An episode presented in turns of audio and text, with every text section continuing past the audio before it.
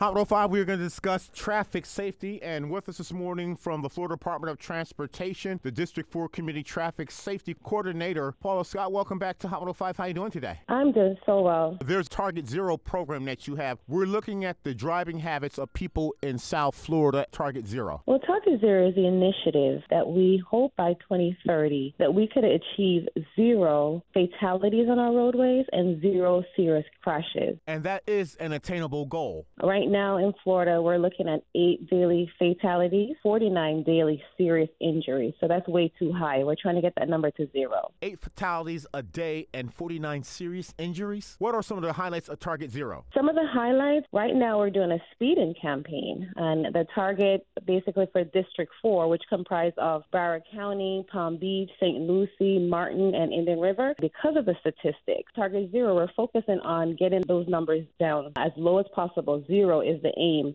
For Broward County, we have for 2021, we had 57,950 citations due to speeding, and that in particular had an increase of 172% from 2019. So that's an issue. That's a serious issue for our area. Target Zero, there is a profile of these drivers that do excessive speeds and scare folk on the roadway. Yes, that is correct. The profile, we're targeting young male between the ages of 22 to 27 due to the behavior pattern. They feel like, you know, they're free, they're independent, and they don't want to be told what to do. So we feel as though if we target this age group that we see, you know, such a high frequency of, of this behavior, and also the influencers, the parents and the grandparents, we can actually help them curb that behavior. We're trying to spread the news, gassing up earlier, planning your route, using your GPS, making sure that you're taking care of yourself and thinking about others on the roadways. That's the age group, 22 to 27 males. And these males that are 22 to 27, any particular psychographic or, or a particular day, they make these offenses on the roadway with excessive speeding? We have not seen um, a particular day, but we do want to mention, though, that as far as the rush hour, we believe that when you leave the peak time, so those rush hour times in the mornings, the evenings, where they feel as though they have to make up for time. Leaving a little bit earlier, giving yourself more time, we find that the rush hour times are high frequency times as well. Oftentimes, these speeding drivers scare seniors, quick to change lanes. What can we do to be defensive? Look out for everybody. Drive defensively and just know, know that it's not just you on the road. We try to educate people. As you said, we have older road users as well. So knowing when it's too late and it's, it's no longer safe to drive. So we have a lot of educational efforts out there aiming these target populations that, you know, have demonstrate the risky behavior.